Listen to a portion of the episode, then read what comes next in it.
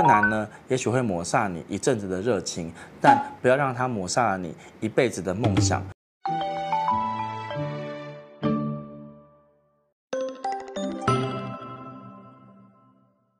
Hello，大家好，我是冒牌生。今天我们要分享的是，不要让困难呢抹煞了你一辈子的梦想。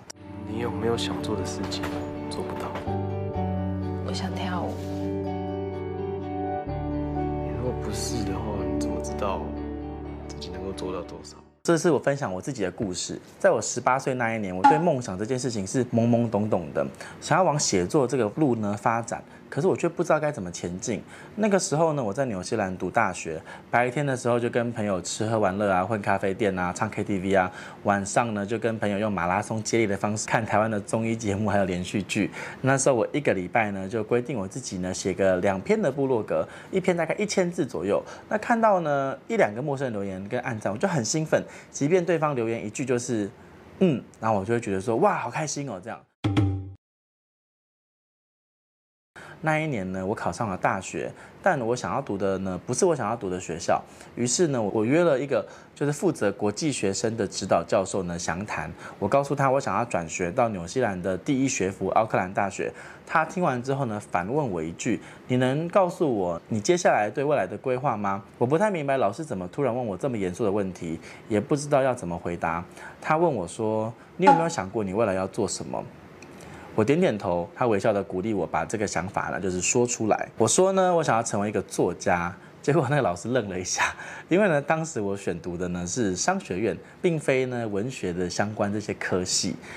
他略微思考之后呢，就表示，如果呢以你现在的英文程度，要成为一名作家是不太可能的事。他讲得很直接，那我也点点头跟他说，我想要做的呢是中文的作家，用我的母语呢来写作。那他笑着对我说：“你有想过作家必须要做到的事情吗？十年后你会怎么样？”I have to do things myself once and for all. Okay, Godspeed, good luck. Here we go. 他说的呢风轻云淡，但落在我的心里呢却变得异常的沉重。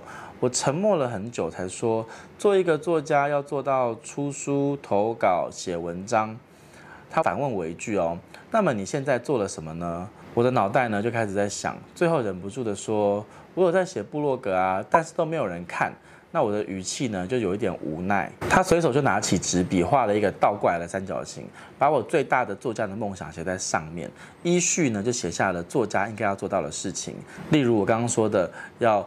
投稿啊，要写作啊，要出书啊，这样。他说很好，你现在已经开始写作了。但你看看这个梦想的三角形，这不过是其中最基本的一个元素，对吧？想要成为作家。那么你至少要先写几本书，再加上几个杂志的专栏，而且呢还是要有人看的那一种。你二十八岁的时候呢，你至少有呢要写三本书，写完一个系列，筹备着呢你的下一个系列。二十七岁的时候呢，你应该要有几个杂志的专栏，让文字呢被更多的人看见。你二十五岁的时候，你要培养自己的独特观点，写的内容呢至少要代表一个族群的声音，说出他们心中所想的，才会有人呢愿意看你的作品。二十三岁的时候，你要开始工。做赚钱，然后编写文章。二十二岁的时候，你大学毕业了。那如果像我们在台湾是需要当兵的，我就可以透过这个方式累积自己的生活的经历。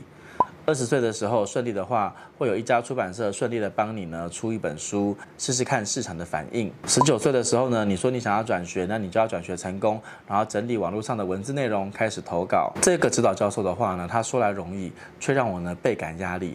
这样子下来，我好像不能再混了。更何况目前呢，似乎什么都没有做到。我理解到，如果我想要成为作家，那么呢，我的心脏真的不够强壮。除了说的一口作家的梦想，当时的我呢，甚至还在为几个网友的留言呢沾沾自喜，又或者呢，为了几个网友的负面评价，纠结的睡不着觉。指导教授呢，他就告诉我，你不用担心，如果呢，你确定了目标，现在可以开始执行。一年之后呢，我照着自己的心之所向，我开始了投稿，然后呢转学成功。历经了一年呢，真的得到了一个出版社的机会，但是呢，我没有通过市场的考验，作家的路就停摆了。但是我始终记得自己想要做的。十年后，我想要成为一名作家，要有自己的专栏，写自己想要写的东西。所以在二十五岁的时候，我在脸书呢用了一张海贼王的图片。一句话的方式呢，分享自己的心情点滴，逐渐的累积，跟我一样呢，很喜欢看动漫、看语录的读者们，我写下了《海贼王》教我的五十件事，通往伟大航道的五十个关键字。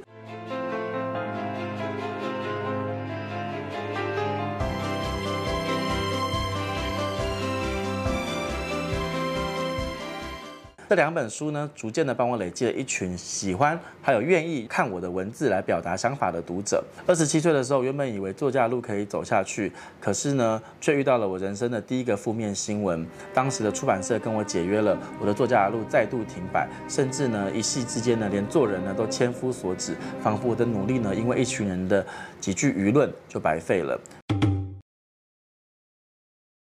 可是，其实我一直没有忘记那一年的梦想。十年之后，我要变成一个作家，我要有自己的专栏，我要写自己想要写的东西。所以，我还是开始回到工作、投稿、试图出书的日子，一直到我出版的第三本书《为梦想跌倒，痛也值得》之后，它卖得不错。短短的两个月呢，它加刷了两次。虽然那一些不喜欢我的人在那个时候又跑出来了。难的是，你遇到挫折的时候，你有没有勇气站起来，透过写作印证你自己作品中应述的这一些道理，我一直在做的事情就是分享我自己喜欢的东西，分享我自己喜欢的句子，而不是传达这些负面的能量。所以呢，我就告诉我自己，我们不会也没有必要把那些不开心放在我的读者身上。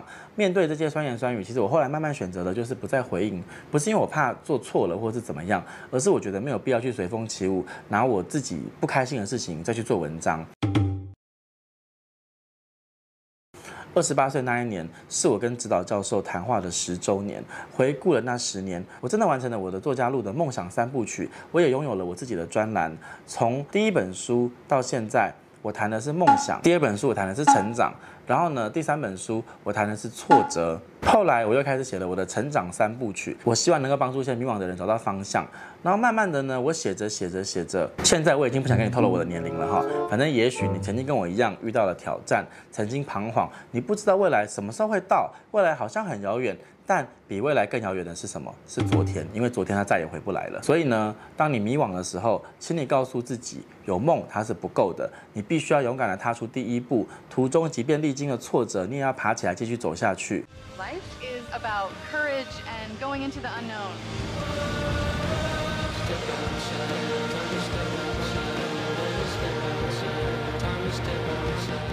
困难呢，也许会抹煞你一阵子的热情，但不要让它抹煞了你一辈子的梦想。如果你想要做到自己想做的，你必须呢去坚持它，才能让你在生活有机会的时候，在不知不觉之间变换成你想要成为的那一个样子。也许这条路很难走，但是我相信，如果你愿意坚持下去，你一定做得到。那也希望你会喜欢我们今天的影片，记得呢帮我按赞、订阅、分享、追踪，拜拜。